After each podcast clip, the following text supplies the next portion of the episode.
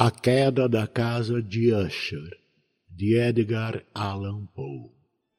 Durante todo um pesado, sombrio e silente dia outonal em que as nuvens pairavam opressivamente baixas no céu, estive eu passeando sozinho a cavalo através de uma região do interior singularmente tristonha, e afinal me encontrei ao caírem as sombras da tarde perto do melancólico solar de Usher. Não sei como foi, mas o primeiro olhar sobre o edifício invadiu-me a alma um sentimento de angústia insuportável. Digo insuportável porque o sentimento não era aliviado por qualquer dessas semi-agradáveis, porque poéticas, sensações com que a mente recebe comumente até mesmo as mais cruéis imagens naturais de desolação e de terror. Contemplei o panorama em minha frente, a casa simples e os aspectos simples da paisagem da propriedade, as paredes soturnas, as janelas vazias semelhando olhos, uns poucos canteiros de caniços e uns poucos troncos brancos de árvores mortas, com extrema depressão de alma que só posso comparar com propriedade a qualquer sensação terrena, lembrando os instantes após o sonho de ópio. Para quem deles desperta a amargura recaída na vida cotidiana, o tombar do véu. Havia um enregelamento, uma tontura, uma enfermidade de coração, uma irreparável tristeza no pensamento que nenhum incitamento da imaginação podia forçar a transformar-se em qualquer coisa sublime. Que era, parei para pensar, que era o que tanto me perturbava a contemplação do solar de Usher? era um mistério inteiramente insolúvel, e eu não podia aprender as ideias sombrias que se acumulavam em mim ao meditar nisso. Fui forçado a recair na conclusão insatisfatória de que, se há, sem dúvida, combinações de objetos muito naturais que têm o poder de assim influenciar-nos, a análise desse poder, contudo, permanece entre as considerações além de nossa argúcia. Era possível, refleti, que um mero arranjo diferente dos detalhes da paisagem, dos pormenores do quadro, fosse suficiente para modificar ou talvez aniquilar sua capacidade de produzir tristes impressões. E demorando-me nesta ideia, dirigi o cavalo para a margem escarpada de um pantanal negro e lúgubre que reluzia parado junto ao prédio, e olhei para baixo, com um tremor ainda mais forte do que antes, para as imagens alteradas e invertidas dos caniços cinzentos e dos lívidos troncos de árvores e das janelas semelhantes a órbitas vazias. Não obstante isso, eu me propusera ficar algumas semanas naquela mansão de melancolia. Seu proprietário, Roderick Usher, fora um dos meus alegres companheiros de infância, mas muitos anos haviam decorrido desde o nosso último encontro. Uma carta, porém, chegara-me ultimamente em distante região do país, uma carta dele, por sua natureza estranhamente importuna, não admitia resposta que não fosse pessoal. O manuscrito dava indícios de nervosa agitação. O signatário falava de uma aguda enfermidade física, de uma perturbação mental que o oprimia e de um ansioso desejo de ver-me como seu melhor e em realidade seu único amigo pessoal, a fim de lograr, pelo carinho de minha companhia, algum alívio a seus males. A maneira pela qual tudo isso e ainda mais era dito, o aparente sentimento que seu pedido demonstrava não me deixaram lugar para hesitação. E, em consequência, aceitei logo o que ainda considerava um convite bastante singular.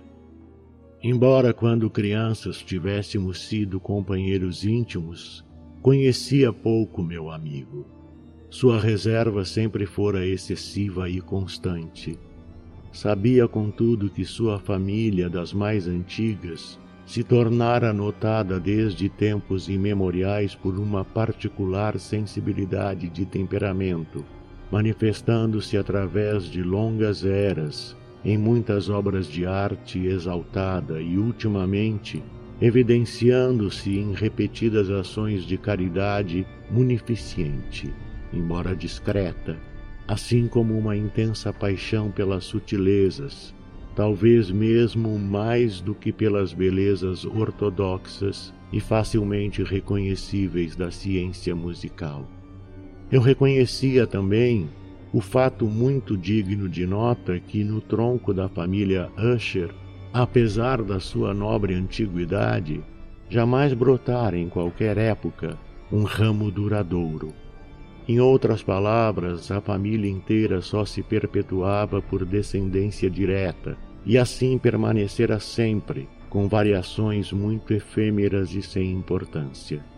Era essa deficiência, pensava eu, enquanto a mente examinava a concordância perfeita do aspecto da propriedade com o caráter exato de seus habitantes, e enquanto especulava sobre a possível influência que aquela, no longo decorrer dos séculos, poderia ter exercido sobre estes, era essa deficiência talvez de um ramo colateral e a consequente transmissão em linha reta de pai a filho do nome e do patrimônio, que afinal tanto identificaram ambos a ponto de dissolver o título original do domínio na estranha e equívoca denominação do solar de Usher, denominação que parecia incluir na mente dos camponeses que a usavam tanto a família quanto a mansão familiar. Disse que o simples efeito de minha experiência algo pueril, a de olhar para dentro do pântano, aprofundar a primeira impressão de singularidade. Não podia haver dúvida de que a consciência do rápido aumento da minha superstição, porque não a chamaria assim, servia principalmente para intensificar esse aumento. Tal, sabia eu de há muito, é a lei paradoxal de todos os sentimentos que têm o terror como base. E só podia ter sido por esta razão que, quando de novo ergui os olhos da imagem do edifício no para a própria casa, cresceu-me no espírito uma estranha fantasia, uma fantasia de fato tão ridícula que só a menciono para mostrar a viva força das sensações que me oprimiam. Tanto eu forçara a imaginação que realmente acreditava que em torno da mansão e da propriedade pairava uma atmosfera característica de ambos e de seus imediatos arredores. Atmosfera que não tinha afinidade com o ar do céu, mas que se exalava das árvores apodrecidas e do muro cinzento e do lago silencioso, um vapor pestilento e misterioso, pesado, lento, fracamente visível e de cor de chumbo desembaraçando o espírito do que devia ter sido um sonho, examinei mais estreitamente o aspecto real do edifício. Sua feição dominante parecia ser a de uma excessiva antiguidade. Fora grande o desbotamento produzido pelos séculos. Cogumelos miúdos se espalhavam por todo o exterior, pendendo de goteiras do telhado como uma fina rede emaranhada. Tudo isso, porém, estava fora de qualquer deterioração incomum. Nenhuma parte da alvenaria havia caído e parecia haver uma violenta incompatibilidade entre sua perfeita consistência de partes e o estado particular das pedras esfarinhadas. Isso me lembrava bastante a especiosa integridade desses velhos madeiramentos que durante muitos anos apodreceram em alguma adega abandonada sem serem perturbados pelo hálito do vento exterior. Além deste índice de extrema decadência, porém, dava ao edifício poucos indícios de fragilidade.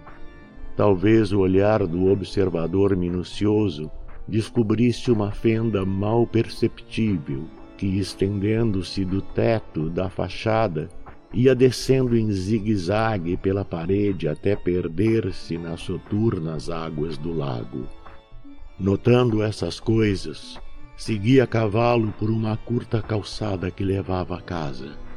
Um criado tomou meu cavalo e penetrei numa abóbada gótica do vestíbulo.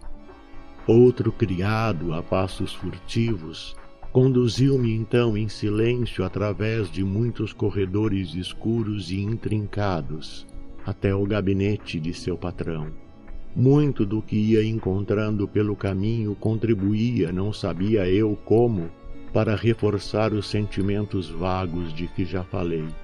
Os objetos que me cercavam, as esculturas dos forros, as sombrias tapeçarias das paredes, a negrura de ébano dos soalhos e os fantasmagóricos troféus de armas que tilintavam a minha passagem precipitada eram coisas com as quais me familiarizara desde a infância e, conquanto não hesitasse em reconhecê-las como assim familiares, Espantava-me ainda verificar como não eram familiares as fantasias que essas imagens habituais faziam irromper.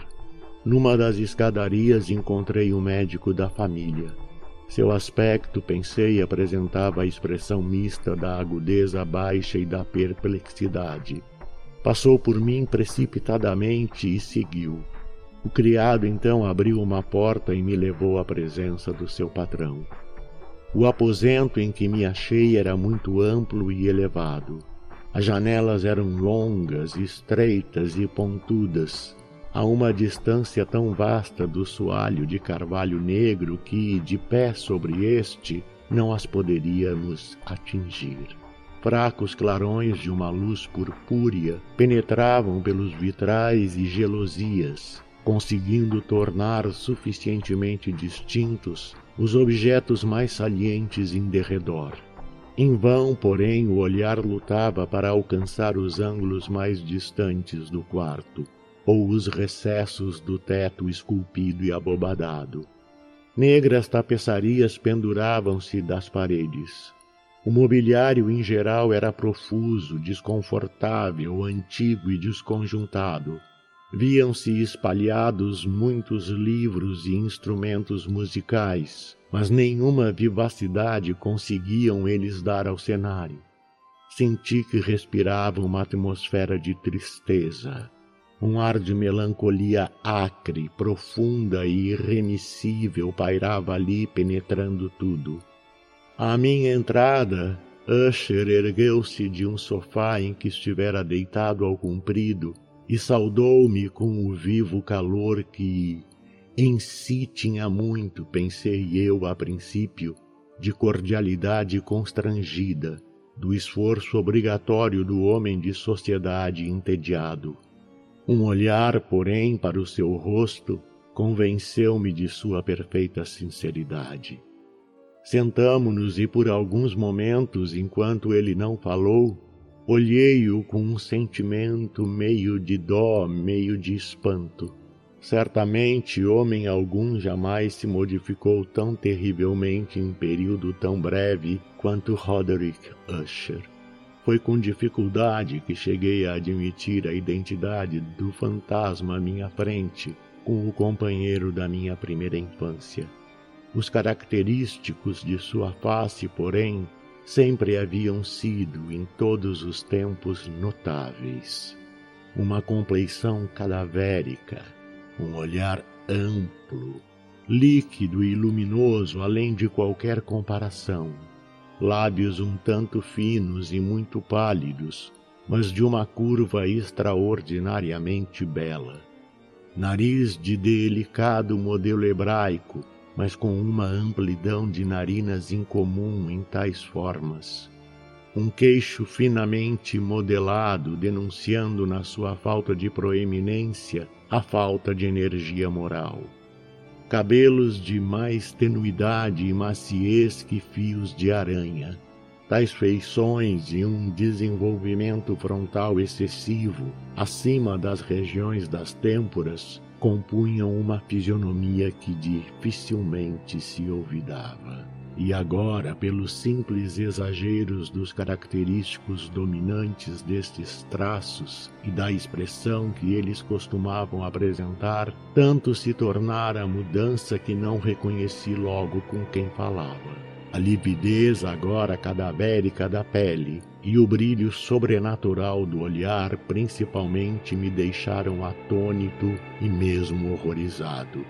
Também o cabelo sedoso crescera à vontade, sem limites, e como ele, na sua tessitura de aranhol, mais flutuava do que caía em torno da face, eu não podia, mesmo com esforço, ligar sua aparência estranha com a simples ideia de humanidade. Impressionou-me logo certa incoerência nas maneiras de meu amigo, certa inconsistência. E logo verifiquei que isso nascia de uma série de lutas fracas e fúteis para dominar uma perturbação habitual, uma excessiva agitação nervosa. Na verdade, eu me achava preparado para encontrar algo dessa natureza, não só pela carta dele, como por certas recordações de fatos infantis e por conclusões derivadas de sua conformação física e temperamento especiais. Seu modo de agir era alternadamente vivo e indolente.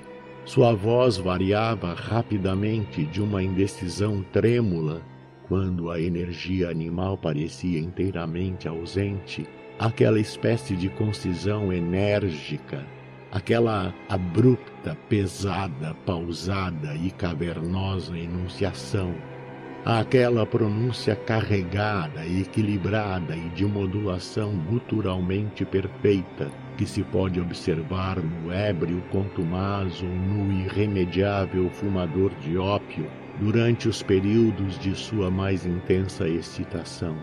Foi assim que ele falou do objetivo de minha visita, de seu ansioso desejo de me ver e da consolação que esperava que eu lhe trouxesse. Passou a tratar com alguma extensão do que concebia ser a natureza de sua doença. Era, disse ele, um mal orgânico e de família, para o qual desesperava de achar remédio. Simples afecção nervosa, acrescentou imediatamente que sem dúvida passaria depressa, desenvolvia-se numa multidão de sensações anormais.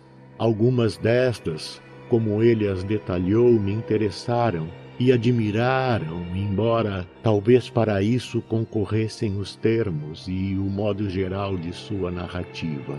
Sofria muito de uma acuidade mórbida dos sentidos. Só o alimento mais insípido lhe era suportável Somente podia usar vestes de determinados tecidos. Eram-lhe asfixiantes os perfumes de todas as flores.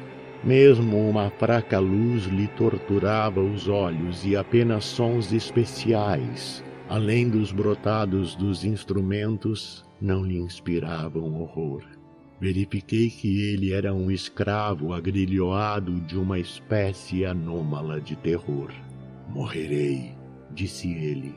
Devo morrer nesta loucura deplorável. Estarei perdido assim, assim e não de outra maneira.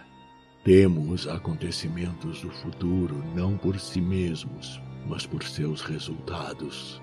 Estremeço ao pensar em algum incidente, mesmo o mais trivial, que possa influir sobre essa intolerável agitação da alma. Na verdade, não tenho horror ao perigo, exceto no seu efeito positivo, o terror. Nessa situação enervante e lastimável, sinto que chegará mais cedo ou mais tarde o período em que deverei abandonar ao mesmo tempo a vida e a razão em alguma luta com esse fantasma lúgubre, o medo. Fiquei sabendo ademais a intervalos e por meio de frases quebradas e equívocas, de outro traço singular de sua condição mental. Ele estava preso a certas impressões supersticiosas com relação ao prédio em que morava, e de onde por muitos anos nunca se afastara. E com relação a uma influência cuja força hipotética era exposta em termos demasiado tenebrosos para serem aqui repetidos. Influência que certas particularidades apenas de forma e de substância do seu solar familiar, através de longos sofrimentos, dizia ele, exerciam sobre seu espírito efeito que o físico das paredes e torreões cinzentos e do sombrio pântano em que esse conjunto se espelhava, afinal, produzira sobre o moral de sua existência. Ele admitia, porém, embora com hesitação, que muito da melancolia peculiar que assim o afligia podia rastrear-se até uma origem mais natural e bem mais admissível a doença severa e prolongada, a morte, aparentemente aproximar-se de uma irmã ternamente amada, sua única companhia durante longos anos, sua última e única parenta na terra. O falecimento dela, dizia ele com amargura que nunca poderei esquecer, deixá-lo-ia a ele, o desesperançado e frágil, como o último da antiga raça dos Usher. Enquanto ele falava, Lady Madeleine, pois era assim chamada, passou lentamente para uma parte recuada do aposento e, sem ter notado minha presença, desapareceu. Olhei-a com extremo espanto, não destituído de medo, e contudo achava impossível dar-me conta de tais sentimentos. Uma sensação de estupor me oprimia, enquanto meus olhos acompanhavam seus passos que se afastavam. Quando afinal se fechou sobre ela uma porta, meu olhar buscou instintivamente, curiosamente, a fisionomia dos irmãos. Mas ele havia mergulhado a face nas mãos e apenas pude perceber que uma palidez bem maior do que o habitual se havia espalhado sobre os dedos emagrecidos através dos quais se filtravam lágrimas apaixonadas. A doença de Lady Madeleine tinha por muito tempo zombado da habilidade de seus médicos. Uma apatia física, um esgotamento gradual de sua pessoa e crises frequentes, embora transitórias, de caráter parcialmente cataplético eram os insólitos sintomas. Até ali tinha ela suportado bravamente o peso de sua doença e não quisera ir para a cama. Mas ao final da noite de minha chegada à casa, ela sucumbiu, como me contou seu irmão à noite, com inexprimível agitação, ao poder esmagador do flagelo. E eu soube que o olhar que havia lançado sobre ela seria, sim, provavelmente, o último e que não mais veria aquela mulher, pelo menos enquanto estivesse viva. Durante vários dias que se seguiram, seu nome não foi pronunciado nem por Usher nem por mim, e nesse período fiquei eu ocupado em esforços tenazes para aliviar a melancolia de meu amigo. Pintávamos e líamos juntos, ou ouvíamos, como em sonhos, suas improvisações estranhas, em sua eloquente guitarra. E assim, à medida que uma intimidade cada vez maior me introduzia sem reservas nos recessos de seu espírito, mais amargamente eu percebia a vaidade de todas as minhas tentativas de alegrar uma alma da qual a escuridão, como uma qualidade inerente positiva, se derramava sobre todos os objetos do universo moral e físico numa incessante irradiação de trevas. Guardarei para sempre a lembrança de muitas horas solenes que passei a sós com o dono do solar de Usher. Contudo, seria mal sucedido em qualquer tentativa de exprimir uma ideia do exato caráter dos estudos ou das ocupações a que ele me arrastava, ou de que me mostrava o caminho. Uma idealidade excitada e altamente mórbida lançava um brilho sulfuroso sobre tudo.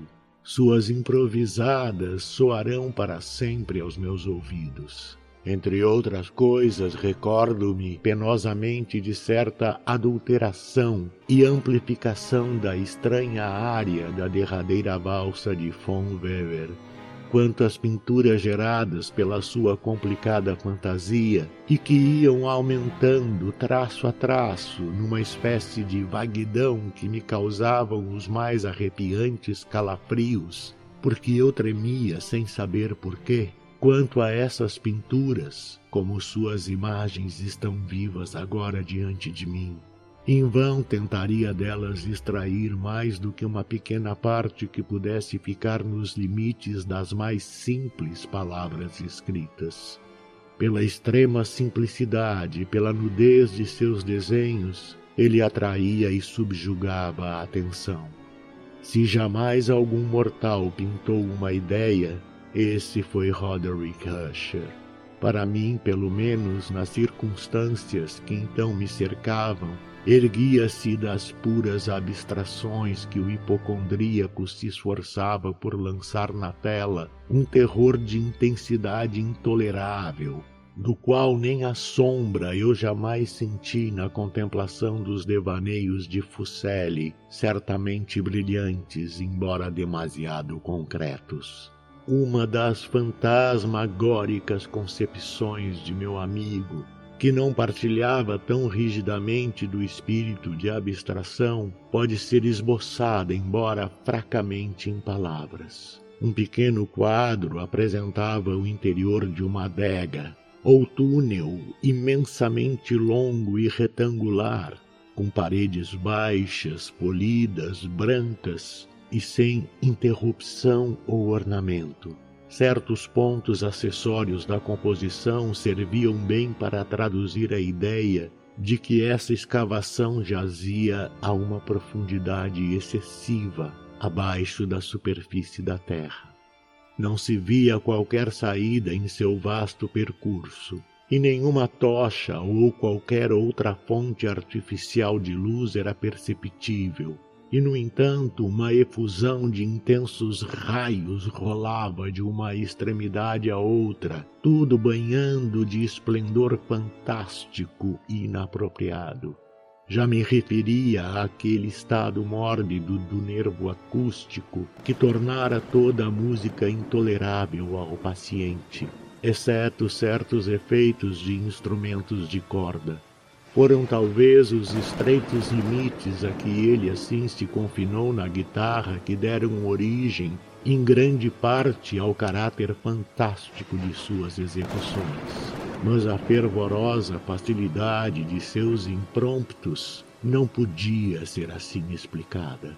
Eles devem ter sido e eram, nas notas bem como nas palavras de suas estranhas fantasias, pois ele frequentemente se acompanhava com improvisações verbais rimadas, o resultado daquela intensa concentração e recolhimento mental a que eu antes aludi, observados apenas em momentos especiais da mais alta excitação artificial. Guardei facilmente de memória as palavras de uma dessas rapsódias Talvez me tenha ela impressionado mais fortemente quando ele me apresentou, porque na corrente subterrânea ou mítica de seu significado, imaginei perceber pela primeira vez que Usher tinha pleno conhecimento do vacilar de sua elevada razão sobre seu trono. Os versos intitulados O Palácio Assombrado eram pouco mais ou menos assim no vale mais verdejante que anjos bons têm por morada, outrora nobre e radiante palácio erguia a fachada. Lá o rei era o pensamento, e jamais um serafim as asas soltou ao vento sobre solar belo assim. Bandeiras de ouro amarelas no seu teto, flamejantes, ondulavam, foi naquelas, eram distantes, e alado o odor se evolava quando a brisa em horas cálidas por sobre as muralhas pálidas suavemente perpassava. Pelas janelas de luz, o viajor a dança, via espíritos que a harmonia de um alaúde tinham por lei, e sobre o trono fulgia Porfirogênito, o rei, com a glória, com a fidalguia de quem tal reino conduz. Pela porta cintilante de pérolas e rubis, e afluindo a cada instante multidão de ecos sutis, vozes de imoral beleza, cujo dever singular era somente cantar do rei a imensa grandeza. Mas torvos, lutuosos vultos assaltaram o solar. Choremos, pois nunca o dia sobre o ermo se há de elevar. E, em torno ao palácio, a glória que fulgente florescia é apenas obscura história de velhos tempos sepultos. Pelas janelas agora em brasa, avista o viajante estranhas formas que agitam uma música ululante. E qual rio se precipita pela pálida muralha, uma turba que apavora, que não sorri, mas gargalha, uma gargalhada infinita.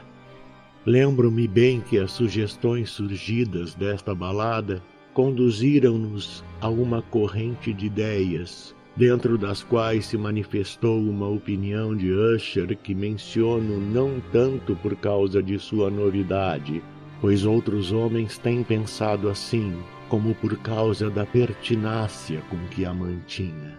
Essa opinião, na sua forma geral, era da sensitividade de todos os seres vegetais. Mas na sua fantasia desordenada, a ideia havia assumido um caráter mais audacioso e avançava sob certas condições no reino do inorgânico. Faltavam-me palavras para exprimir toda a extensão ou o grave abandono de sua persuasão. Essa crença, todavia, estava ligada, como já dei antes a entender, às cinzentas pedras do lar de seus antepassados. As condições da sensitividade tinham sido aqui, imaginava ele, realizadas pelo método de colocação dessas pedras na ordem do seu arranjo bem como na dos muitos fungos que as revestiam e das árvores mortas que se erguiam em redor, mas acima de tudo na longa e imperturbada duração deste arranjo e em sua reduplicação nas águas dormentes do lago. A prova, a prova da sensitividade, haveria de ver-se, dizia ele, e aqui me sobressaltei a ouvi-lo falar, na gradual, ainda que incerta condensação de uma atmosfera que lhes era própria em torno das águas e dos muros. O resultado era discernível, acrescentava ele, naquela influência silenciosa, embora inoportuna e terrível, que durante séculos tinha moldado os destinos de sua família e fizera dele, tal como agora o via, o que ele era. Tais opiniões não necessitavam de comentários e por isso nenhum farei. Nossos livros, os livros que durante anos tinham formado não pequena parte da existência mental do inválido, estavam, como é de se supor, de perfeito acordo com esse caráter de visionário.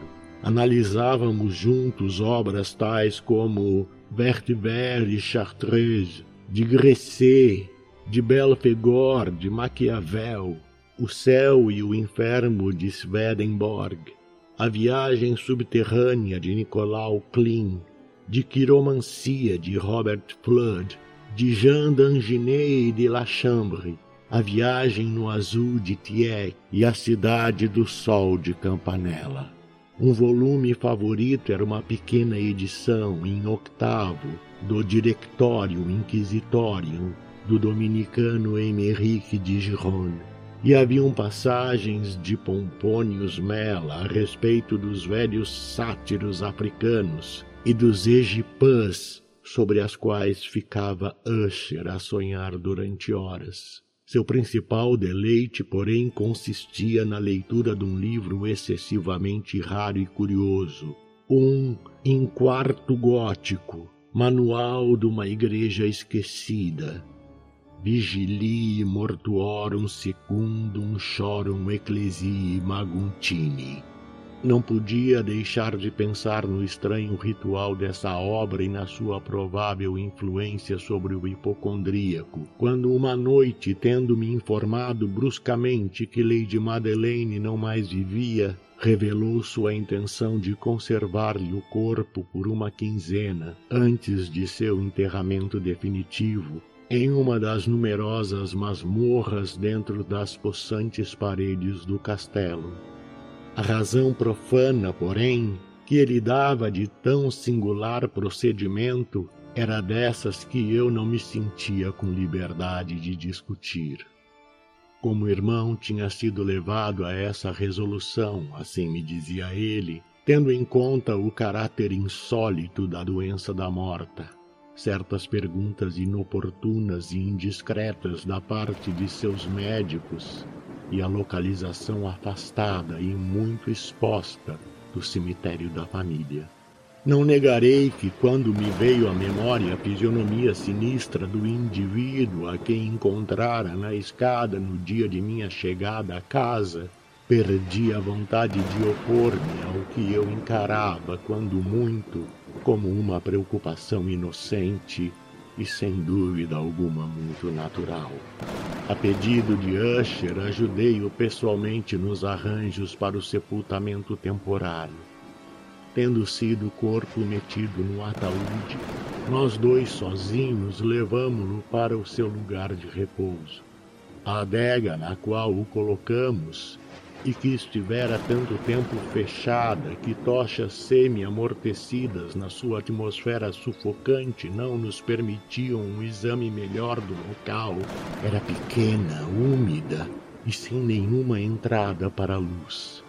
Achava-se a uma grande profundidade, tão abaixo daquela parte do edifício em que se encontrava meu quarto de dormir tinha sido utilizada, o que parece, em remotos tempos feudais, para os péssimos fins de calabouço, e em dias recentes como paiol de pólvora ou de alguma outra substância altamente inflamável, pois uma parte do chão e todo o interior de uma longa arcada por onde havíamos passado estava cuidadosamente revestido de cobre. A porta de ferro maciço tinha sido também protegida de igual modo. Quando girava nos gonzos, seu enorme peso produzia um som insolitamente agudo e irritante. Tendo depositado nosso fúnebre fardo sobre cavaletes naquele horrendo lugar, desviamos em parte a tampa ainda não pregada do caixão e contemplamos o rosto do cadáver. Uma semelhança chocante entre o irmão e a irmã deteve então em primeiro lugar a minha atenção.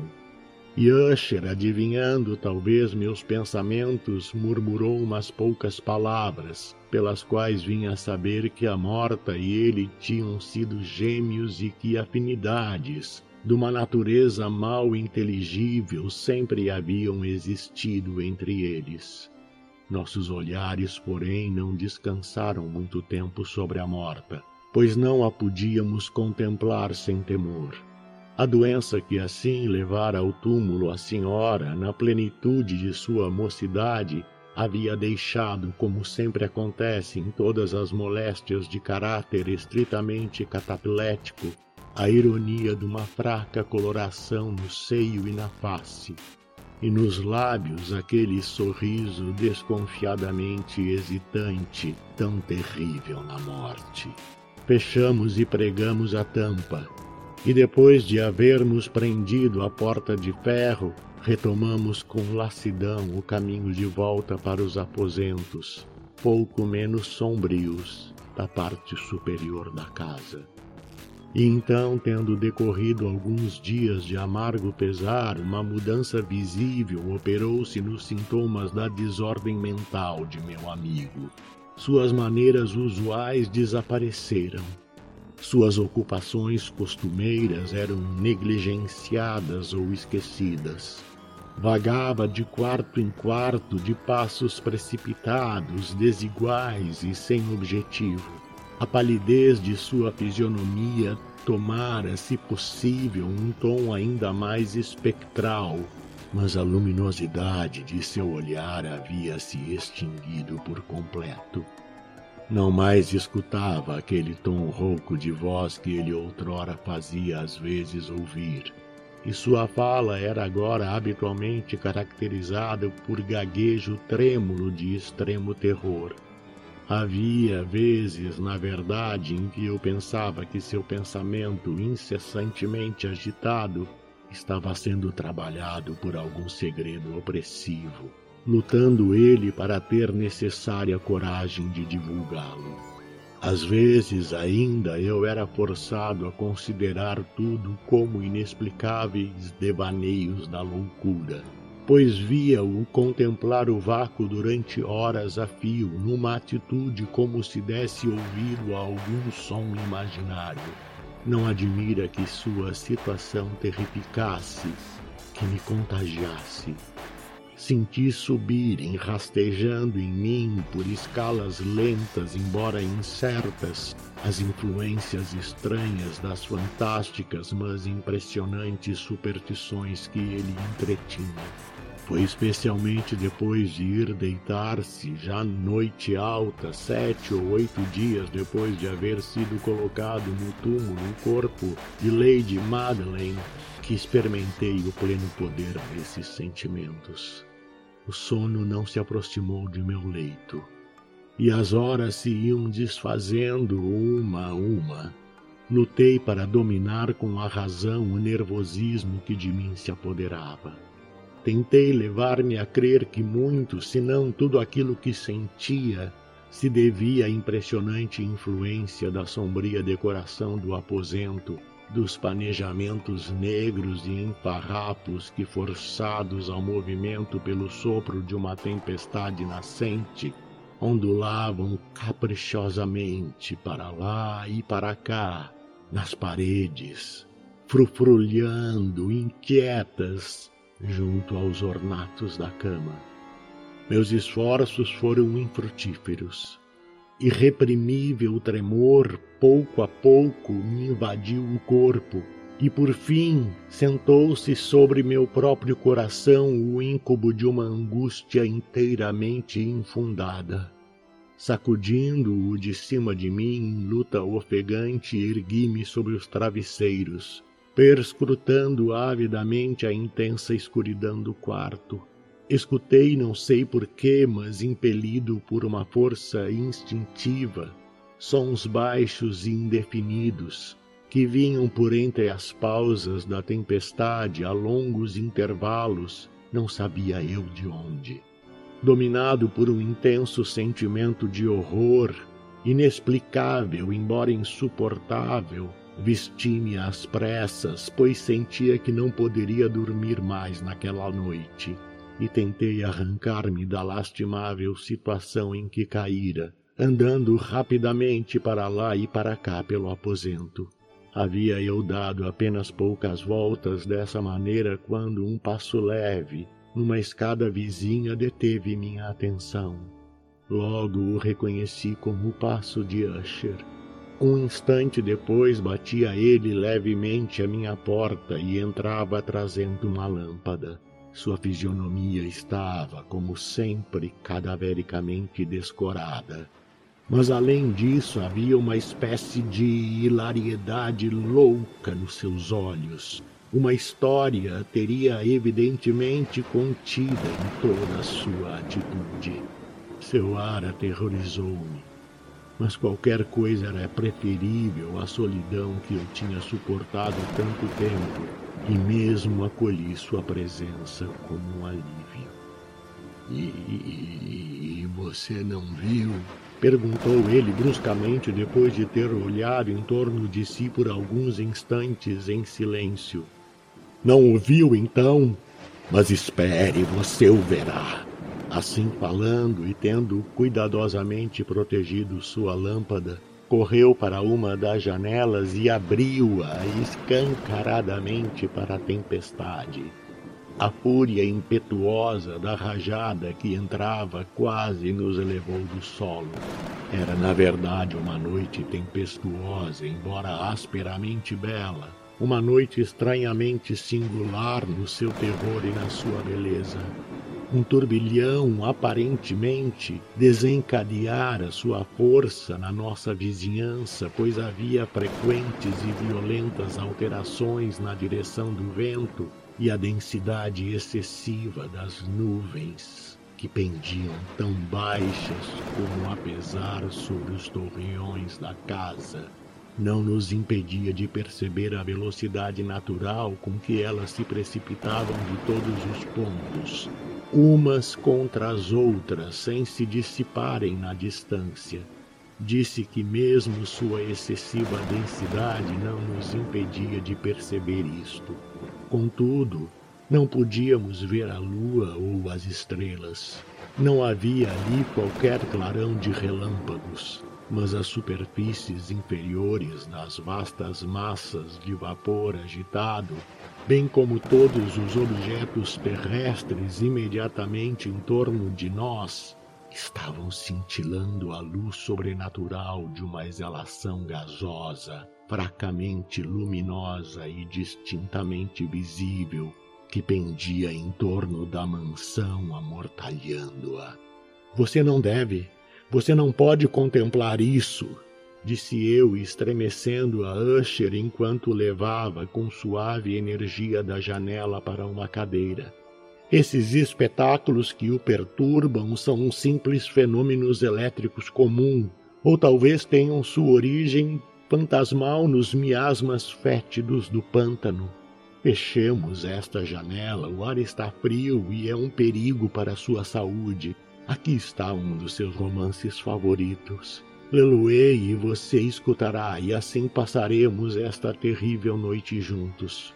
O velho volume que apanhei era o Mad Trist, a Assembleia dos Loucos, de Sir Lancelot Canning, mas eu o havia chamado favorito de Usher mais por triste brincadeira que a sério, pois na verdade pouca coisa havia em sua prolixidade grosseira e sem imaginação que pudesse interessar a idealidade elevada e espiritual de meu amigo.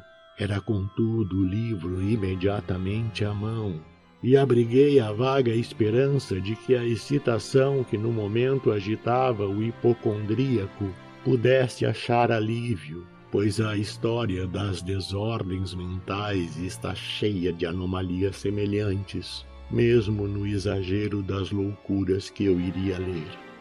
A julgar, na verdade, pelo ar estranhamente tenso de vivacidade com que ele escutava ou fingia escutar as palavras da narração, eu poderia congratular-me pelo êxito do meu desígnio havia chegado aquele trecho muito conhecido da história em que Ethelred, o herói do Triste, tendo procurado em vão encontrar pacificamente a casa do eremita, passa a querer abrir caminho à força. Aí, como hão de recordar-se, as palavras da narrativa dizem o seguinte: e Ethelredo, que era por natureza de coração valente e que se achava então mais ainda encorajado por causa da força do vinho que tinha bebido, não esperou mais tempo para travar discussão com o eremita, que na verdade tinha um jeito obstinado e malicioso. E temendo o desencadear-se da tempestade, ergueu sua massa e com repetidos golpes abriu rapidamente caminho nos tabuados da porta para sua manopla. E então, empurrando com ela firmemente, também arrebentou e pendeu e despedaçou tudo que o barulho da madeira seca e do som oco repercutia, alarmando toda a floresta. Ao termo desta frase, sobressaltei-me e durante um momento me detive, pois me parecia, embora imediatamente concluísse que minha imaginação excitada me havia enganado, que de alguma parte muito distante da casa provinha indistintamente aos meus ouvidos o que poderia ser, na exata similaridade de seu caráter, o eco mas um eco abafado e cavo do som verdadeiramente estalante e rachante que Sir Lancelot havia tão caracteristicamente descrito. Foi, não resta dúvida, somente a coincidência que havia detido minha atenção, pois entre o ranger dos caixilhos das janelas e os rumores habituais e misturados da tempestade, ainda em aumento, o som em si mesmo nada tinha de certo que pudesse ter me interessado ou perturbado. Continuei a história. Mas o bom campeão Etelredo, entrando agora pela porta, ficou excessivamente enraivecido e espantado por não encontrar sinal algum do malicioso eremita. Mas em lugar dele, um dragão havia de aspecto escamoso e monstruoso e com uma língua chamejante que estava de guarda diante de um palácio de ouro com um chão de prata e sobre a parede pendia um escudo de bronze cintilante que estava a legenda gravada. Quem aqui penetrar, conquistador será. Quem matar o dragão, esse o escudo terá. E Etelredo ergueu sua clava e descarregou-a sobre a cabeça do dragão, que diante dele lançou seu pestilento sussurro com um berro tão horrível e rouco, e ao mesmo tempo tão agudo, que Etelredo foi obrigado a cobrir os ouvidos com as mãos contra o tremendo barulho que igual jamais ele ouvira. E aqui de novo eu parei bruscamente, então com um sentimento de estranho espanto, pois não poderia haver dúvida alguma de que neste instante eu tivesse realmente ouvido, embora me fosse impossível distinguir de que direção ele provinha, um som baixo e aparentemente distante, mas áspero, prolongado e bem singularmente penetrante ou rascante, a exata reprodução daquilo que minha fantasia já havia figurado como o berro desnatural do dragão, tal como o descrevera o romancista. Opresso como certamente estava diante daquela segunda e muito extraordinária coincidência, por mil sensações contraditórias em que predominavam o espanto e o extremo terror, mantive ainda suficiente presença de espírito para impedir-me de excitar, por qualquer observação, a sensibilidade nervosa de meu companheiro. Não tinha certeza alguma de que ele houvesse notado os sons em questão, embora certamente uma estranha alteração durante os últimos minutos se houvesse operado na sua atitude. De uma posição fronteira minha, ele havia gradualmente feito girar sua cadeira de modo a ficar sentado de frente para a porta do quarto. E assim eu podia avistar apenas parcialmente suas feições embora visse que seus lábios tremiam, como se ele estivesse murmurando sons inaudíveis. A cabeça havia-lhe pendido sobre o peito, e no entanto eu sabia que ele não estava adormecido por ver-lhe os olhos escancarados e vítreos, quando lobriguei a avistar-lhe o perfil. O movimento de seu corpo estava também em desacordo com essa ideia, pois ele se balançava de um lado para outro, num ondular vagaroso, embora constante e uniforme. Tendo rapidamente percebido tudo isso, retomei a narrativa de Sir Lancelot, que continuava desta forma.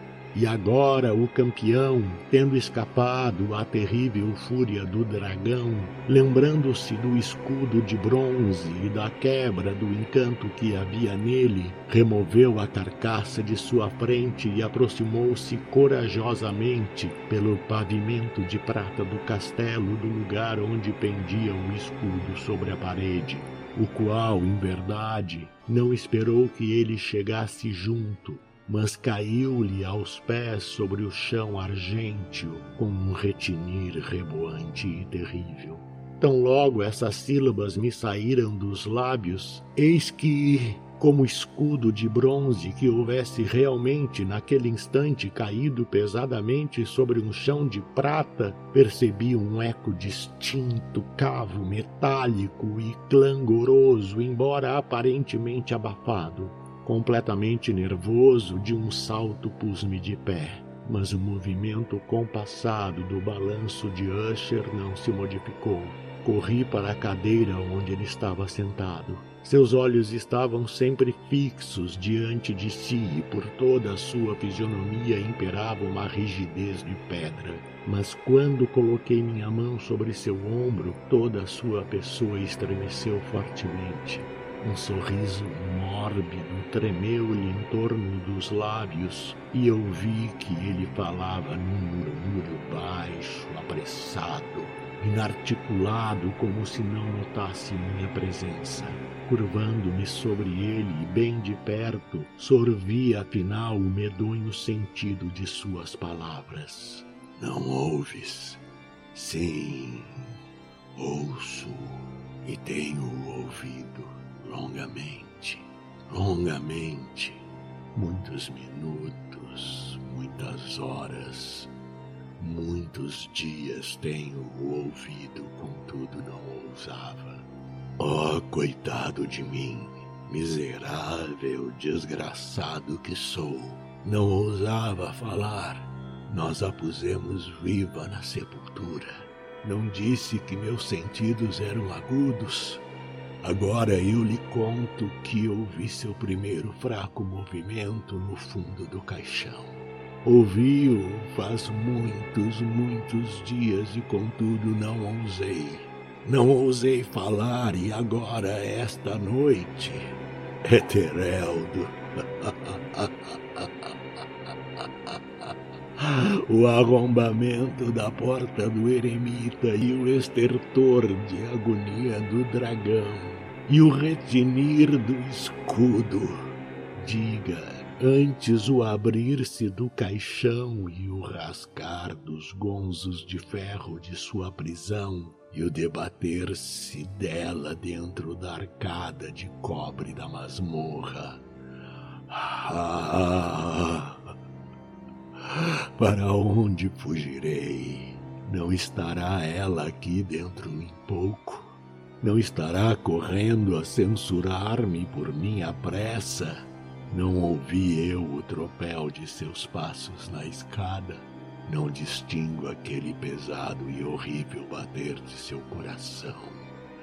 Louco! E aqui soltou ele furiosamente da cadeira e gritou, bem alto, cada sílaba como se aquele esforço estivesse exalando a própria alma. Digo-lhe que ela está agora por trás da porta. Como se na sobre-humana energia de sua fala se tivesse encontrado a potência de um encantamento, as enormes e antigas almofadas da porta para as quais Usher apontava escancararam imediatamente suas pesadas mandíbulas de ébano. Foi isso obra de uma furiosa rajada, mas por trás da porta estava de pé a figura elevada e amortalhada de Lady Madeleine de Usher. Havia sangue sobre suas vestes alvas e sinais de uma luta terrível em todas as partes de seu corpo emagrecido. Durante um instante permaneceu ela tremendo e vacilando para lá e para cá no limiar. Depois, com um grito profundo e lamentoso, caiu pesadamente para a frente sobre o seu irmão. Em seus estertores agônicos, violentos e agora finais, arrastou-o consigo para o chão um cadáver, uma vítima dos terrores que ele mesmo antecipara. Fugi espavorido daquele quarto e daquela mansão. A tempestade ainda rugia em toda a sua cólera enquanto eu atravessava a velha alameda.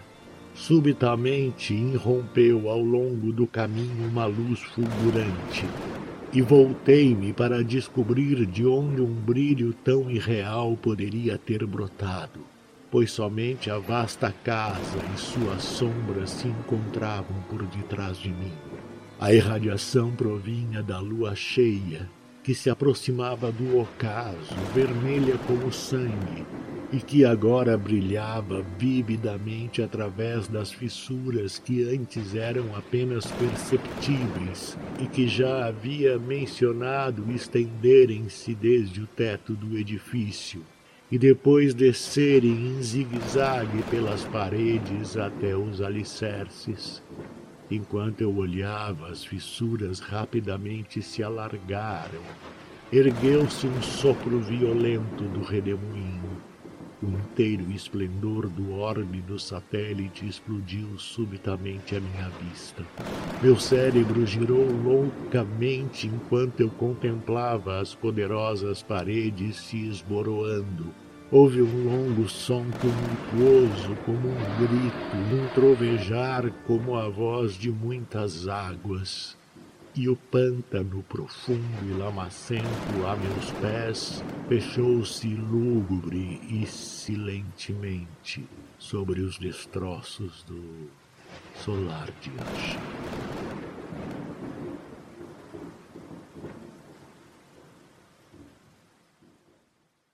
Do narrador. Carlos Eduardo Valente é ator, diretor de teatro, dublador, narrador de audiobooks e também formado em psicologia. 65 anos de vida bem vivida e cheio de histórias para contar, mas prefere contar e interpretar as histórias dos outros. Até tenta escrever um pouco, mas não tem a disciplina necessária como tem nessas outras áreas citadas. Depois de morar 20 anos em Porto Alegre, voltou a Pelotas, onde se formou em psicologia. Morou em São Paulo um bom tempo e agora mora em Florianópolis, para onde voltou depois de 13 anos longe da ilha. Sempre na batalha por novos desafios. Também brinca com fotografia e edição de vídeos, porque viver é bom demais. Contato carlão50 gmail.com